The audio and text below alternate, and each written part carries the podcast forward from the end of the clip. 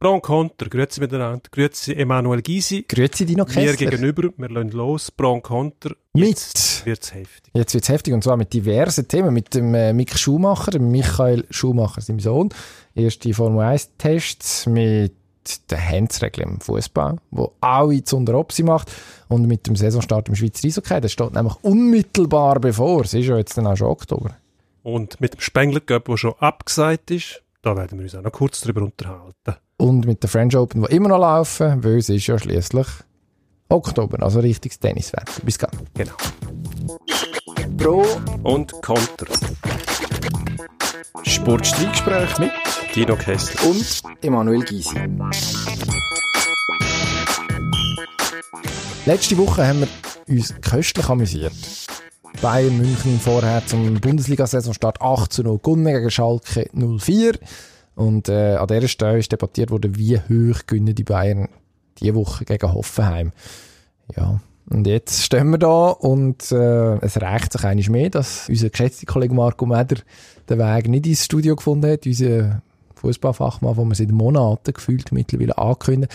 Bayern Mhm. geht auf Hoffenheim und verliert dort 1 zu 4. Und wir fragen uns, was ist jetzt los? Ähm, wir sind entlarvt worden Als was? als äh, Hochstapler, Amateure. Anfänger. Ja, auf jeden Fall nicht als Fußballexperten. Scheint so. Wobei, wenn wir mal schauen, wie viel das tatsächlich darauf tippt haben, dass Hoffenheim gegen Bayern gewinnt. Das ist ja nicht, ist jetzt irgendwie ein antizyklischer Tipp, weil die, wie viele Spiele haben sie gewonnen hintereinander? 32 oder so, oder ungeschlagen gewesen. es ist die, die erste Niederlage von Oliver Kahn als Vorstandsvorsitzender vom FC Bayern München gewesen, habe ich irgendjemand gesehen. Ah, Der ist jetzt doch auch schon ein Moment im Amt, seit irgendwie Anfang Jahr.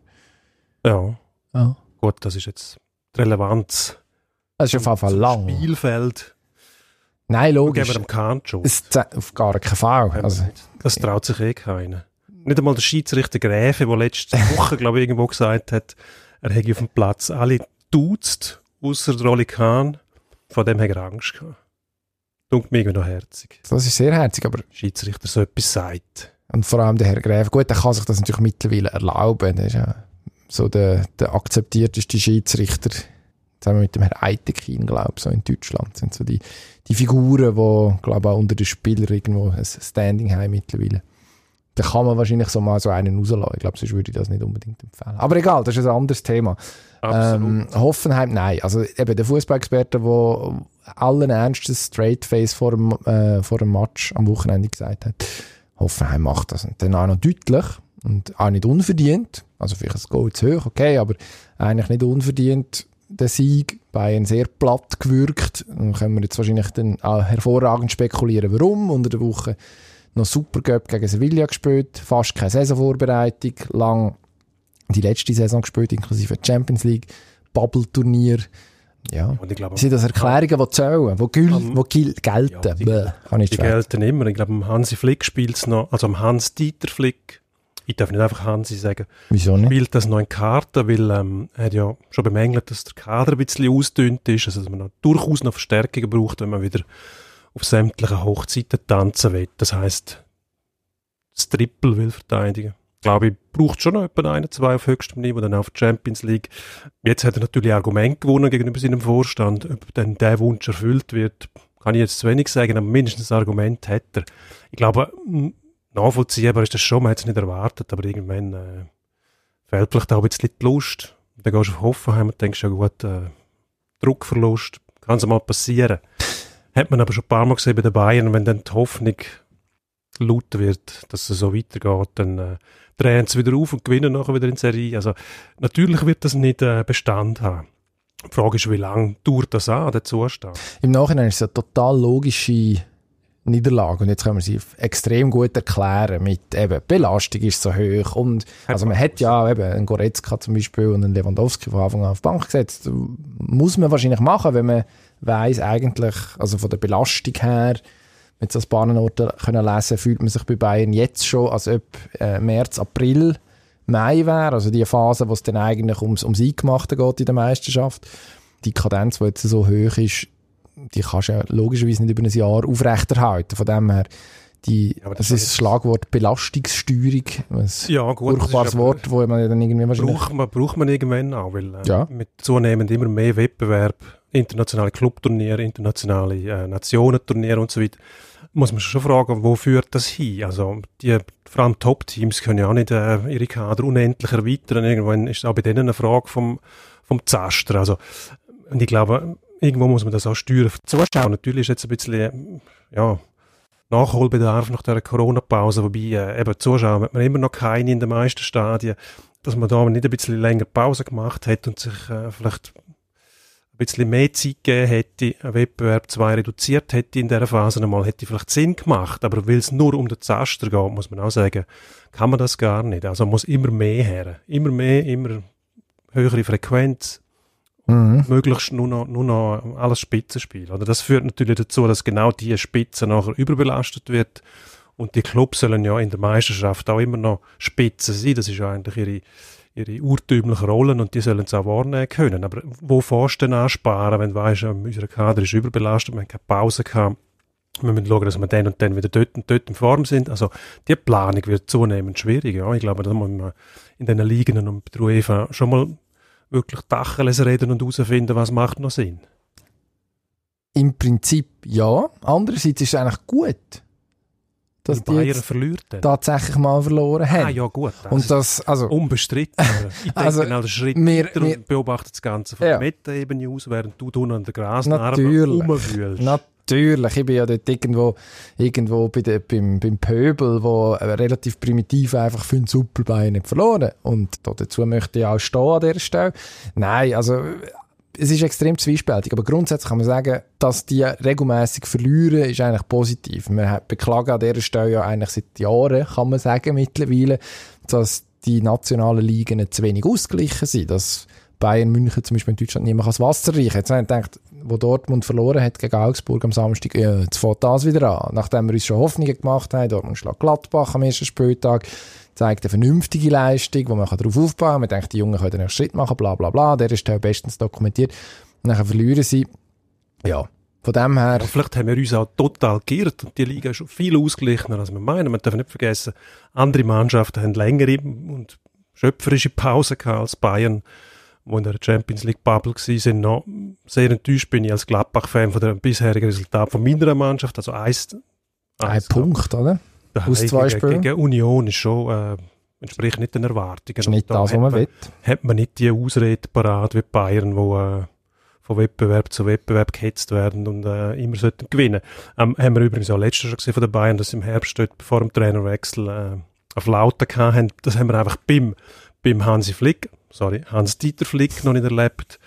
Wobei die eine Niederlage jetzt, eben, die man eigentlich nicht umbesseln. Dann kann er schon sagen, gesehen, die haben es ja gesagt, überbelastet, schmaler Kader, kann ich nicht rotieren, bla bla bla, müssen noch mehr Spieler her. Was denn eigentlich nicht den Effekt hat, den wir uns wünschen, dann werden sie noch besser. Er kann ja alle richtig argumentieren. Er kann zum einen nach oben argumentieren, zu seinen Vorgesetzten, und eben Verstärkungen fordern, wie du sagst, und gleichzeitig auch nach unten. Also die Spannung in der Mannschaft sozusagen hochhalten, oder? Was man ja sagt, ist, also das ist definitiv etwas vom Schwierigsten. Gerade nach einer Triple-Saison, wo eigentlich alles richtig gemacht hast, Mm, dass die dann wieder neu musst beweisen ist so ein Schuss vor den Bug, wie man dann im Floskel-Wörterbuch äh, formuliert, in dem Fall wahrscheinlich gar nicht so schlecht. Hoffenheim ist ja dann auch nicht Laufkundschaft in dem Sinn. Das ist, äh, sage jetzt mal, eine von der ambitionierteren Bundesliga-Mannschaften. Die sind auch vernünftig gehalten. Und, also, Verstärk Verstärkungen werden ja kommen. Es ist einfach die Frage, wer. Jetzt, letzte Woche gelesen, Mario Götze im Gespräch.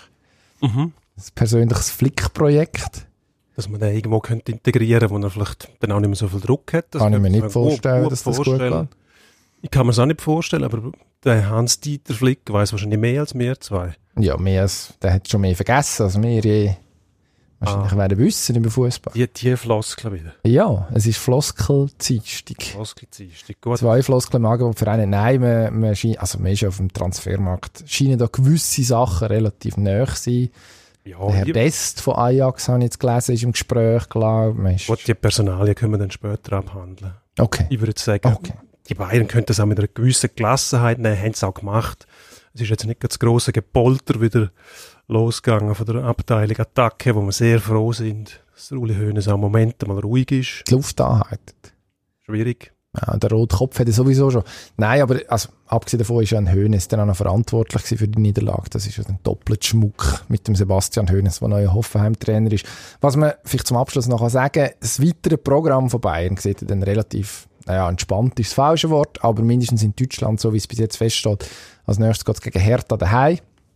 Müssen wir dann eigentlich wieder in die Spur zurückfinden, nach einem ähm, DFB-Pokal gegen Düren ähm, und nachher kurz darauf Bielefeld, Frankfurt, Köln. Also kann man davon ausgehen, dass die Bayern im Oktober ja, wahrscheinlich nur, nur Sieg einfahren, mindestens gegen die nationale Konkurrenz. Wobei, wer weiß, vielleicht ist Arminia Bielefeld tatsächlich so stark, wie man nach den ersten zwei Spieltagen könnte vermuten. Gehen wir weiter. Bleiben wir noch einmal beim Fußball. Dino Hens Diskussionen gibt es, glaube ich, seit der Fußball existiert.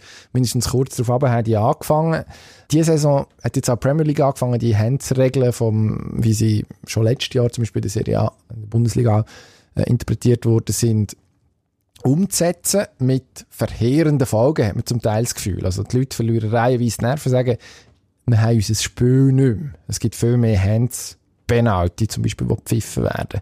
Wie siehst du das? Ich bin eigentlich froh gewesen, letztes Mal, man Premier League Match geschaut hat, hat man gemerkt, dass die die Regeln anders handhaben als in der Bundesliga oder gut, Serie A, bist jetzt nicht gerade, aber mindestens mal in der Bundesliga und das hat eigentlich gut tun. Ich denke, die sind viel äh, konservativer dort, lassen viel mehr laufen, was ich auch richtig finde. Ich glaube, es ist wahnsinnig schwierig, um da das richtige Maß zu finden, wenn man sich einmal auf die Regeln einlädt solange es Grauzonen gibt, werden die auch ausgenützt und da gibt es immer wieder Diskussionen. Also man muss sich auf irgendetwas einigen. Entweder gibt es gar keine Hands mehr oder es gibt nur noch Hands. Aber die Grauzonen angeschossen, von näher wie näher, dann gehst du das nachmessen. Dann hast du wieder einen War, der mit diesen mit Strichchen operiert, wie beim, beim Offside, wo es um, um, um Nanomillimeter geht am Schluss. Das, das bringt doch nichts mehr. Also ich weiß nicht, ob man sich mit dem War wirklich gefallen tut, muss ich ehrlich sagen. Es hat Haufen Vorteile, aber es bringt auch wahnsinnig viel Nachteil mit. Vor allem die Unterbrüche finde ich nicht sehr produktiv. Die schaden nicht nur der Stimmung, die schaden auch irgendwie am Gesamterlebnis. Immer wieder wirst du unterbrochen. Irgendwo muss man damit leben können, dass die Schiedsrichter halt auch Tatsachenentscheid treffen, die nicht verheben, wenn man sie in Zeitlupe noch anschaut. Aber Gut. das bringt die ganze, die ganze technische Entwicklung halt mit sich. Oder man hätte Kameras, man hätte Zeitlupe. Nur bin ich nicht sicher, ob in den, in den Wahrkeller immer gut instruierte Leute hocken oder ob die alle am gleichen Strick ziehen. Also, die Unterschiede sollten eigentlich nicht sein, dass ein gleiches Vergehen, zum Beispiel ein Vergehen oder ein gleicher Vorfall auf dem einen Platz ein Hands ist und auf dem anderen nicht. Also, da müssen wir Regeln finden, die es viel einfacher machen, zum klare Entscheidungen zu treffen. Und wenn das nicht möglich ist, dann finde ich abschaffen. Das ist tatsächlich ein Problem, oder? Also, der, also wobei ich finde jetzt die Wahrdiskussion, eben, da machen wir ein Fass auf, die geht, geht dann sehr, das geht ja, dann sehr, sehr weit. Ähm, ich finde der War grundsätzlich sehr, äh, ja, das einzig Richtige. Es ist erstaunlich, dass der Fußball so lange gebraucht hat, den einzuführen. Ich finde beim Hands, die hat die Regeln, ich sehe das Problem gar nicht, was es gegeben hat. Also, dort ist der Fokus noch stärker auf der Absicht gewesen. Was dann zum Teil die unbefriedigende Folge hat, dass man zum Beispiel mit der Halten hat können ein Goal erzielen, wenn man angeschossen worden ist. Also das ist auch schon alte Jahre mal vorgekommen. Das finde ich jetzt nicht so furchtbar dramatisch. Im Gegenteil, es ist, also ist dumm gelaufen, logischerweise kann man, kann man schlecht finden, aber im Geist von der Regeln ist, solange du nichts machst, nichts tust, um dir einen Vorteil zu verschaffen, solltest du eigentlich auch nicht bestraft werden dafür. Und hence, eigentlich ist die Faustregel, unabsichtliches Wortspiel, gar nicht so schlecht, dass du einfach sagst, okay, zum Beispiel im Strafraum, es muss schon sehr deutlich sein, dass es nachher eine Hands-Penalty gibt. Also ich finde, die Absicht muss relativ eindeutig sein oder der Spieler muss sehr, sehr ungeschickt oder sehr, sehr fahrlässig vorgehen, um nachher wirklich Penalty zu geben. Also in England gibt es jetzt die Statistik, dass man eben mittlerweile, glaube schon bei sechs Hands-Penalty ist. Nach äh, drei Spieltagen in der gesamten letzten Saison hat man 19 Hands-Penalty gegeben überhaupt. Ja, weiß nicht. Also das Penalty-Schießen ist ja immer unbefriedigend und ich finde jetzt gerade, wenn man nachher wegen Hands anfängt, mehr Penalty schießen das finde ich ein bisschen bemühend. Also ich wäre dafür zurück, konservativ, fertig. Konservativ ist immer gut. Ja. Mm, würde ich jetzt nicht unbedingt so behaupten. Nein, Nein. ich finde, so wie es die Engländer letztes Jahr gehandhabt haben, hat es für mich eigentlich gestimmt. Man hat ab und zu einen gehabt, aber nicht übermäßig viel. Und vor allem hat man das Gefühl gehabt, die Diskussionen kommen gar nicht auf. Jetzt haben sie die Diskussionen auf. Ich glaube, der Roy Hodgson hat sich ziemlich aufgeregt. Sehr dezidiert. Früher über unseren, unseren Fußballreporter-Freund Max Kern. Was fucking, hat fucking Kern, hat er mal gesagt. wo Roy Hodgson mal bei GC war. Ist er mal bei GC? Nein, oder? Roy Hodgson war GC-Trainer. Nazi-Coach war er auch. Gewesen, Vorher war er Nazi-Coach. Ah. Ähm, ich meine, man muss da irgendeine pragmatische Lösung finden. Also schlussendlich bringt das nichts, wenn man immer weiter diskutiert. Natürlich wird grundsätzlich schon diskutiert, aber ich habe das Gefühl gehabt, wenn man nur, in Anführungs- und Schlusszeichen, über den Schiedsrichter muss diskutieren, dann ist man dann irgendwann auch befriedigt, weil man sagt, ja gut, Tatsache nicht schade, ist zwar doppelt, weiß ich was, aber dann gibt man auch wieder auf. Aber mit dem Wahr hat man jetzt mindestens mal hinsichtlich der Handsregeln eine neue Dimension erfunden. Dann hat man nämlich den Schiedsrichter, wo man nicht, nicht, mehr, nicht mehr glaubwürdig findet, plus noch den Wahr, wo man auch nicht glaubwürdig findet und eine Wechselwirkung erzielt, wo am Schluss niemand mehr richtig Schuld ist. Und gleich wird diskutiert. Ich finde es völlig unnötig. Da müssen sie einfach eine klare Linie schaffen. Von mir aus gesehen, so wie es in England war, letztes Jahr so überall einführen und gut ist. Gut, also, nächstes Thema. Schnell, Formel 1. Wunderbar, Schumi ist zurück. Schumi, Schumi Junior testet am Freitagmorgen im ersten freien Training die Alpha Sauber. Alpha Sauber. Mick Schumacher, also zum ersten Mal in einem Formel 1 Cockpit auf einer Trainingsstrecke. Was heisst jetzt das? Wenn sehen wir den jungen Mann das erste Mal tatsächlich in einem Ernstkampf in der Formel 1? Ich glaube, aufgrund von seiner Leistung jetzt in der Formel 2, nächstes Jahr in der Formel 1, würde ich sagen, hat sich bewährt. Letztes Jahr schon in der Formel 3, nach Saisonhälfte plötzlich nur noch gewonnen oder meistens gewonnen, die Serie gewonnen. Und wenn ihm das in der Formel 2 auch gelingt und danach sieht es jetzt aus, dann muss ich sagen, spricht nichts dagegen, dass in der Formel 1 fahrt bald. Ich meine, das wäre zum Beispiel für Deutschland, da gibt es einen neuen Hype mit neuen Rohkäppli-Armeen. Wäre super für die deutsche, deutsche Formel 1-Nation, die im Moment mit dem Sebastian Vettel auch nicht mehr so wahnsinnig zufrieden ist. Ist so das gut, wenn er, wenn er jetzt, also angenommen, er muss nächste Saison, die Chance ist schon gross, dass er in einem, in einem Alpha sauber sitzt, zum Beispiel. Und dieses Jahr kann man nicht unbedingt behaupten, dass die den Gegner äh, links und rechts um Tore fahren. Ist denn in einem Mick Schumacher dient damit, wenn er wirklich eine Saison lang einfach da hinten gurkt, mehr oder weniger. Jetzt mal nicht wissend, wie denn das Alpha Sauber Auto nächstes Jahr aussieht, aber nach allem, was wir wissen, sieht es jetzt nicht so aus, als ob man da einen riesigen Entwicklungssprung könnte machen ja, über den Winter. Also ich das, das Gefühl... kommt gar nicht so auf das drauf an. Ich glaube, ein Beispiel vom Leclerc zum Beispiel, zweimal Beispiel, das Beispiel vom Leclerc zeigt, unter anderem auch das Beispiel vom äh, George Russell bei Williams, dass äh, die Leute sehr wohl differenzieren können. Also die guten Piloten, die werden nicht an Sieg oder, oder natürlich Top-Piloten schon, aber die Piloten, Nachwuchspiloten, die bei, bei kleineren Teams sind, die werden genau seziert. Da kann man schon auslesen, was könnt ihr genau.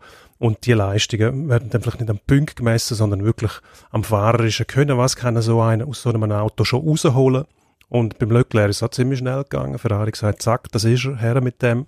Der Russell, der im Williams eigentlich mindestens in der Trainingsduell immer noch ungeschlagen ist. Also, das zeigt schon auf, die Leute, die etwas können, das wird schon entdeckt. Und ich glaube, die Chance, dass sich der Mick Schumacher in einem sauber blamiert, ist nicht sehr groß. Ich meine, da, mit dem Namen allein gewinnst du keine Rennserie. Kommst vielleicht rein, aber nachher, wenn du mal Erfolg hast, dann musst du sagen, da ist einfach Können rum. Okay, aber, also, ein Übertalent im Vergleich jetzt mit den anderen Kollegen, zum Beispiel jetzt testen am, am, nächsten, am nächsten Freitag mit einem Russell oder einem Löckler, ist ja nicht. Also der Hype, wenn er nicht Schuhmacher würde heißen, würde, würde wahrscheinlich noch eine Runde zwei mehr drehen, also eine Saison zwei länger in einer, in einer tieferen Rennserie. Also da tut man ihm wahrscheinlich dann schon ein Türchen mehr auf, einfach weil man, gerade vielleicht auch von Seiten von Ferrari, wo er ja in der, ist ja Teil von dieser Ferrari-Akademie, ja, braucht gut, ja dringend irgendwie Schlagzeilen, die positiv ja, sind, gut. nachdem man hinten nachher gurkt im, äh, bei den bei der Grossen. Ja gut, das hat mit der Akademie eigentlich nichts zu tun, wenn die keine... Du bist dort unter Vertrag, also er, nicht du. Kein anständiges Auto mehr herbringen oben dran.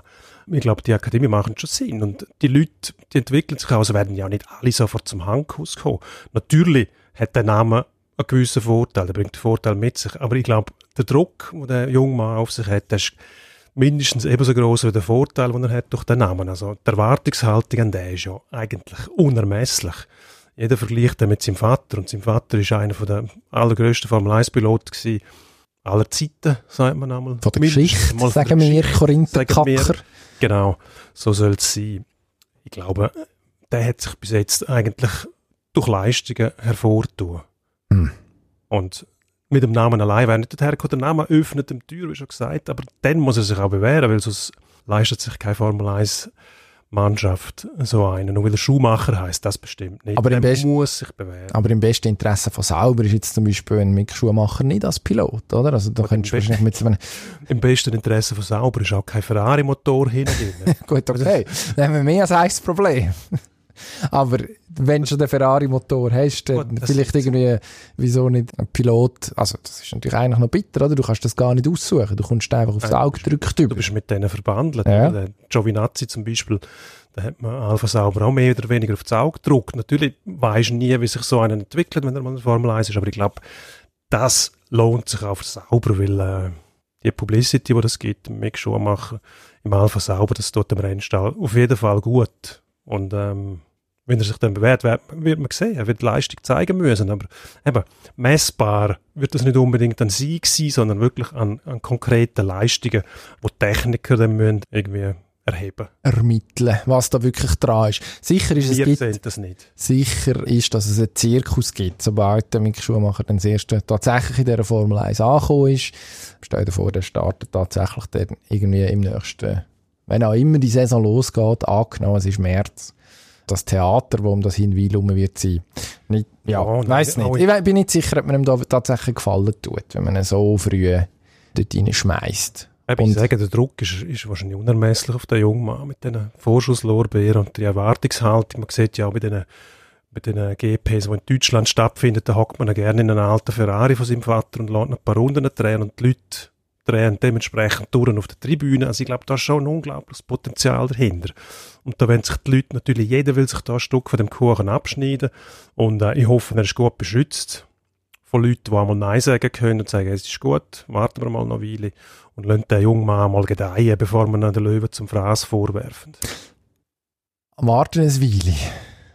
Nehmen wir das als Überleitung. Der Spengler Cup. Heute Dienstag ist die Meldung offiziell geworden. Findet das ja nicht statt. Abgesagt. Corona-bedingt. mm, Keine Überraschung sein. ja. Nein, wir haben müssen damit rechnen. Ich bin ja nicht ganz unglücklich, wenn ich das so darf sagen. Spengler Cup, eine Veranstaltung, die sportlich einen sehr, sehr zweifelhaften Wert hat, gleichzeitig wahnsinnig gehypt wird im, im Rest von der Schweiz, was sich sonst äh, unter dem Jahr irgendwie für Eishockey gar nicht so furchtbar interessiert. Gleichzeitig müssen die restlichen Swiss League Clubs, habe ich schon fast wollen sagen, National League Clubs, die Swiss League hat nämlich immer dürfen spielen. Die Jetzt müssen in den letzten Jahren äh, die Meisterschaft jedes Mal unterbrechen in der Altjahreswoche, wo man eigentlich viele Leute könnte in die Stadien locken, nur damit äh, der HCD da sein, sein Turnier kann durchführen kann, ohne dass irgendjemand reinfunkt. Von dem her, Ja. von, aus dieser Perspektive bin ich nicht ganz unglücklich, dass der Spengler Cup dieses Jahr tatsächlich nicht stattfindet. Ja, das ist, äh, verstehe ich auch, das ist eine sehr kurzfristige Perspektive. Wenn man, das Gesamtbild betrachtet, ist der Spengler Cup halt mehr als nur ein Turnier. Also, der bringt dem HCD die Einnahmen, die er braucht, um eine Spitzenmannschaft zu finanzieren, teilweise, oder? Ganz klar. Mhm. Das ist nicht ein Club, Das ist wahnsinnig, okay. wahnsinnig viel Zuschauer generiert unter der Woche im eigenen Stadion aufgrund von der Lage. Geografischer Nachteil zum Teil, muss man sagen. Andererseits ist der HCD ein Club, der im Unterland sehr, viel- sehr viel Zuschauer generiert hat. Im Moment ist das leider nicht möglich wegen der Corona-Pandemie. Aber grundsätzlich hat der, der HCD seinen, seinen Platz im Schweizer Hockey auch dank dem Spengler Cup, dank diesen Einnahmen. Außerdem ist der Spengler Cup ein internationales Turnier mit, mit grosser Strahlkraft, eben auch ins Ausland.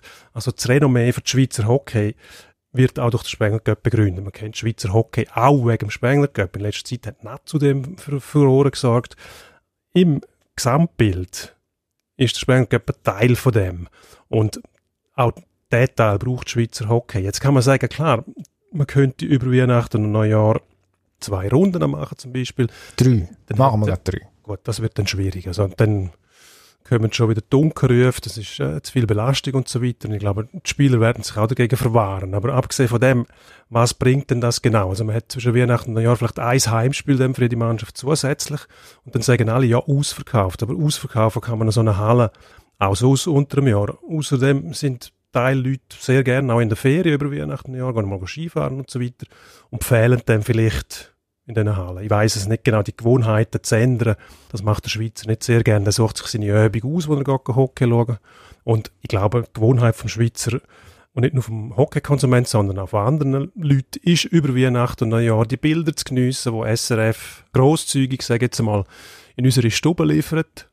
Da hat man Ja, das ist ja ein Teil, ein Teil vom Problem, wo ich mich stundenlang darüber aufregen. Nein, also da, da müssen wir gar nicht diskutieren, dass der Spengler als Vehikel, um den HCD mitfinanzieren, elementar ist. Und gegen das gibt es auch überhaupt nichts zu sagen. Das Problem ist ja die Vorzugsbehandlung, was dann durch das gibt. Also, dass man Jahr für Jahr im Prinzip ein Werbefenster für den HC Davos schafft, wo zum Teil ja dann auch seine Popularität aus dem schöpft, dass irgendwie hunderte, tausende Knilchen, die das erste Mal Eishockey können schauen im Fernsehen zwischen Weihnachten und Neujahr irgendwie mit, mit den Eltern in der Altjahreswoche den HCD sehen als erstes. Das ist auch völlig okay, das ist an sich legitim. Dass dann irgendwie, keine Ahnung, Horden von Zürcher HCD-Fans werden, okay, sollen sie haben. das, ich sehe Aber- das, aber- das eher als, als, als gutes Mittel zum äh, Graswurzeln versorgen vom Hockey, in dem äh, Nachwuchs generiert wird. Also ich selber bin als, als Kind, wo in Chur aufgewachsen ist, auch nicht HCD-Fan gewesen, sondern ich bin durch den Spengler Cup, wo mich mein Großvater mitgenommen hat, zum, zum Hockey-Fan geworden. Ich habe angefangen Hockey zu spielen. Nachher irgendwann auch, weil ich die Bilder gesehen habe. Also das darf man auch nicht verwechseln. Und das tut ja der gesamten Industrie, der gesamten Branche gut. Es geht nicht nur um den HCD. Ist denn der Spengler Cup dort schon so eine furchtbare Après-Ski-Veranstaltung gewesen, wo du gegangen bist? Wo nebenbei noch Eishockey gespielt worden ist? Im Nein, Stadion? Es ist noch nicht so ein Volksfest gewesen wie jetzt. Dort ist es mehr um den sportlichen Wert gegangen, weil man zum Teil ähm, sind Nationalmannschaften dort gewesen. Man hat Teams gesehen wie Dukla Ilava, ZSK Moskau und so weiter. Und derige Teams hast du niemals live können sehen, so aus in der Schweiz, oder? Das hat einen ganz besonderen Stellenwert gehabt. Mittlerweile ist, ist es natürlich ein Volksfest geworden, aber du siehst ja zum Beispiel, was Ambri fabriziert hat dort oben. Und all die Ambri-Fans, die dort oben sind, die hat man ja nicht gezwungen. Also, der Volksfestcharakter ist gar nicht schlecht. Dann macht So, das. Das rund- ist ja okay. rund- ich muss einfach nicht gehen. Nein, du musst nicht gehen, es zwingt dich niemand. Rundum hat es noch ähm, Anlässe für Sponsoren und so weiter. Ich glaube, das Ganze kurbelt das Ansehen vom Schweizer Hockey an. Man darf das nicht vergessen. Da haben alle irgendetwas davon. Es wird ja auch abgolten. Also, ich weiß nicht, ob man besser da stehen würde, wenn man gleichzeitig würde National League Spiel veranstalten. Also das noch vi- vielleicht kurz als Rückgriff vorher, also Zuschauerzahl spezifisch. In der Swiss League zum Beispiel hat man es gemerkt. Dort bringen die Spiele in der Altjahreswoche bringen mehr Zuschauer als Match, die dann irgendwie, sagen jetzt mal Anfang Mitte Januar stattfinden. Das ist relativ klar ablesbar, weil die Leute, also vielleicht ist der eine oder andere in der Ferien, aber gleichzeitig hast du mehr Leute, die einfach auch frei haben und unter der Woche dann vielleicht sogar etwas können machen, was sie sonst nicht würden. Aber wir müssen weiter schwätzen über ein anderes Thema. Wir bleiben aber beim Eishockey. Oder hast du noch etwas anfügen? Nein. Also, Schweizer Meisterschaft startet am Donnerstag, 1. Oktober, mit der ersten Runde. Ja, wenig überraschend. Captain Obvious, erst, erster Spieltag, erste Runde. Wir fragen kurz und knapp. Erstens, wer wird Meister? Und zweitens, wieso schafft es Zug schon wieder nicht? Auf den Zug schon wieder nicht. Mhm. Ja gut, es, äh, es wird äh, wahrscheinlich das Kopf an Kopf rennen mit äh, Zürich eben der zweite Platz in der Qualifikation, weil Erster wird Biel. Meine Sympathiewerte sind da ja ganz klar bei Biel, Wieso Bio? weil es die Krise und die bedauerliche Entwicklung mit dem Anti-Türmännen so vorzüglich gemeistert haben, finde ich großartig. Krisenmanagement, Sozialkompetenz und so weiter. Und äh, ja, so bin ich halt. Sympathiewerte haben für mich irgendetwas, irgendetwas sagen. Also der Antitörmann, ein äh, Biotrainer an Krebs erkrankt, muss man vielleicht noch sagen dazu, Ja. für die, die es noch nicht mitbekommen haben. Äh, wegen dem Eishockey Sommerschlaf gewesen. Der Lars Leuenberger übernimmt jetzt dort als weiß nicht, Temporärtrainer sozusagen. Also es ist vereinbart, dass dann der Törmann wieder so die Bande zurückkehren, wenn er wieder gesund ist, hoffentlich. Was, also für den steht jetzt auch wahnsinnig viel dem Spiel, oder? Er hat jetzt eigentlich die Chance, endlich mit der äh, National League Mannschaft können zu beweisen, dass er eben nicht ein Eintagsflüger war als Meistertrainer, wenn er damals der SCB mehr oder weniger aus dem Nichts zum Meister gemacht hat und nachher hat ihm gleich niemand über den Weg getragen. Das ist sicher eine grosse Chance, aber auch eine Bewährungsprobe von der Lars Leuenberger. Finde ich, finde ich auch gut. Also das wollen die Schweizer Trainer, ja, sie wollen die Verantwortung und sie wollen sich bewähren. Und da dazu gehört auch, dass man mal scheitert. Also ich weiß nicht, wo die Hürden ist für ihn. Mit dieser Mannschaft kann man natürlich Meister werden, muss man aber nicht. Da haben wir noch zwei andere Teams vorne dran, Zürich und Zug als meistgenannte Favoriten, die viel mehr Druck haben. Ich glaube, Biel ist eine Mannschaft, die in den letzten Jahren Vorwärtsstrategie verfolgt hat, aber es noch nie richtig bis ganz rauf geschafft hat. Es ist immer irgendwie einer am Weg gestanden, mal der SCB, dann ist man an den eigenen Nerven gescheitert. Das ist auch ein Entwicklungsprozess. Der Schritt vom, vom Mittelfeldteam zum Anwärter und nachher zum Spitzenteam, das braucht immer ein paar Jahre. Und ich glaube, diesen Schritt können sie jetzt machen. Und ähm, darf nicht vergessen, so, so tragisch oder, oder fatalistisch, dass es auch klingt. Ich habe die Situation einmal erlebt im Zug, wo ein Trainer von mir, Jimmy Colle von Krebs erkrankt ist. Es geht dann auch ein Ruck durch die Mannschaft und man wächst irgendwie zusammen, es schweißt zusammen. Ich will das nicht übertreiben, aber wenn es stimmt, und ich glaube, so wie es Biel eben gehandelt hat, mit dem Lars Leuenberger als persönlicher Freund auf dem Anti, kann das sehr wohl zu dem führen, dass man irgendwie noch näher zusammenrückt. Das klingt jetzt ein bisschen arg dramatisch und pathetisch, aber es ist ja immer auch wichtig, wie Chemie ist in, so einem Team und ich glaube, das kann schon helfen. Das wäre eine schöne Geschichte. Ich glaube, man ist einfach tatsächlich, du sagst, der Schritt vom Mittelfeldteam nach ganz oben Mm, ja, der hat sich so ein bisschen angedeutet. Ist, bis jetzt ist man aber nie über den Playoff-Halbfinale rausgekommen. Also, das müsste man dann zuerst noch beweisen, dass man tatsächlich in der Lage ist, zwei Playoff-Runden, nicht also vielleicht sogar drei, wenn man die Play-In Runden noch einrechnen wo man zwischen 7. und 10. und 8. und 9. einführt. Dünkt mir, ja, für, für die Storyline wäre es hervorragend. Ich glaube, am Schluss wird es gleich der ZSC. Äh, beste Mannschaft mit dem Andrighetto, ja, das ist ein furchtbares Wort, ein Königstransfer gemacht. Ein ja. eingespieltes Team, das letzte Saison extrem gut funktioniert hat mit dem neuen Trainer. Irgendwie den Job nicht können fertig machen Also wenn man sonst normalerweise sagt, eben, der Dominator von letzter Saison muss zuerst jetzt wieder Motivation finden oder so. Also da müsste Motivation kein Problem sein. Man hat nicht können eigentlich den, den Meistertitel, der nach dieser Quali sicher in Reichweite war und nicht in allzu ferner, den muss man jetzt im Prinzip nachholen. Und ich glaube, das sind schon gute Argumente. Und dann kommt noch dazu, dank dieser Hanebüchen eine Regelung, dass man dank dem Auslandtransfer von Pius Sutter äh, fünf statt nur vier Ausländer dafür einsetzen. Im Gegensatz zu der Konkurrenz, die niemand in den NHL verloren hat. Ja. Hat man nochmal einen Joker mehr. Gut, aber da müssen wir auch sagen, wenn, wenn Zürich jemals mit fünf Ausländern spielt, gegen Langnau zum Beispiel mit zwei oder Ambri, oder auch im Finale dann mit dem Vorteil auch, dann müssen wir noch ein, ein Sternchen hinter dem Meistertitel Ja gut, aber die Regel gibt Wie, wie du oder? sagst, die dämlichste Regel, die Sportfunktionär jemals erfunden und erdacht hat. Das ist absurd. Das, also, ist Hanebücher. Das ist eine Wettbewerbsverzerrung und sonst nichts. Es, bringt dir eigentlich auch keinen Vorteil. Wenn du dann wirklich mit einem Ausländer mehr antrittst, dann hast du ungleich viel mehr Druck. Zürich hat jetzt schon viel mehr Druck, weil es irgendwie, ja, doch mit der Transfer-Trommel recht äh, viel Lärm gemacht haben. Ähm, ich weiß nicht, ob das alles gut kommt. Gut, mehr Druck. Also du hast, okay, mehr Druck, aber du hast vor allem mehr Möglichkeiten. Also wenn, wenn Ausländer mehr kann springen solange das nicht irgendein Graupen ist, also müsstest du vor allem einen breiteren Kader haben. Oder? Und mir, mir nimmt es Wunder, was dann passiert. Also wir haben immer noch, wir haben immer noch das Gentleman's Agreement, wo seit Jahren da ist und wirksam ist. Und, ähm, da dass man nicht mehr als vier dass man, Ausländer nicht mehr als vier Aus Ausländer einsetzt pro, pro Team und Spiel. Wenn jetzt irgendeiner kommt mit fünf, ist ja das Gentleman, Gentleman's Agreement gebrochen. Gut, aber auf das hat man sich ja eigentlich jetzt geeinigt wieder. Ja gut, aber das Gentleman's Agreement verhebt ja juristisch sowieso nicht. Also, ja, wenn einer kommt und sagt, die machen nicht mit, ich bringe dann jetzt, gut nach. bringen jetzt acht Ausländer, genau. dann kann man sich dagegen nicht verwehren und verwahren. Also, wenn einer mit fünf kommt, könnte ich auch sagen, als Zug, Finalgegner, dann gut, dann spielen wir auch mit fünf oder bringen noch einen zusätzlich. Mhm. Ich glaube, ah. das könnte ein Rechtschaos anrichten. Ich finde es, eben, Hanebüchen sagst du, völlig unnötig. Entweder weicht man die Ausländerregelung total auf oder man lässt es ist. Aber so eine Sonderregelung für eine Mannschaft, das ja. versteht auch keiner. Nein, das versteht also niemand, der sich für, ich weiß nicht. Ich weiß wirklich nicht, wie man auf das kommt. Aber gut. gut. Egal, wir müssen vorwärts machen. Wir Endspurt. gehen zügig zum Endspurt. Endspurt. Im FC Basel hat es eine wesentliche Veränderung gegeben, die eigentlich recht wenig bewirkt. Oder sehe ich das falsch? Der Herr Burgener ist nicht mehr Vereinspräsident.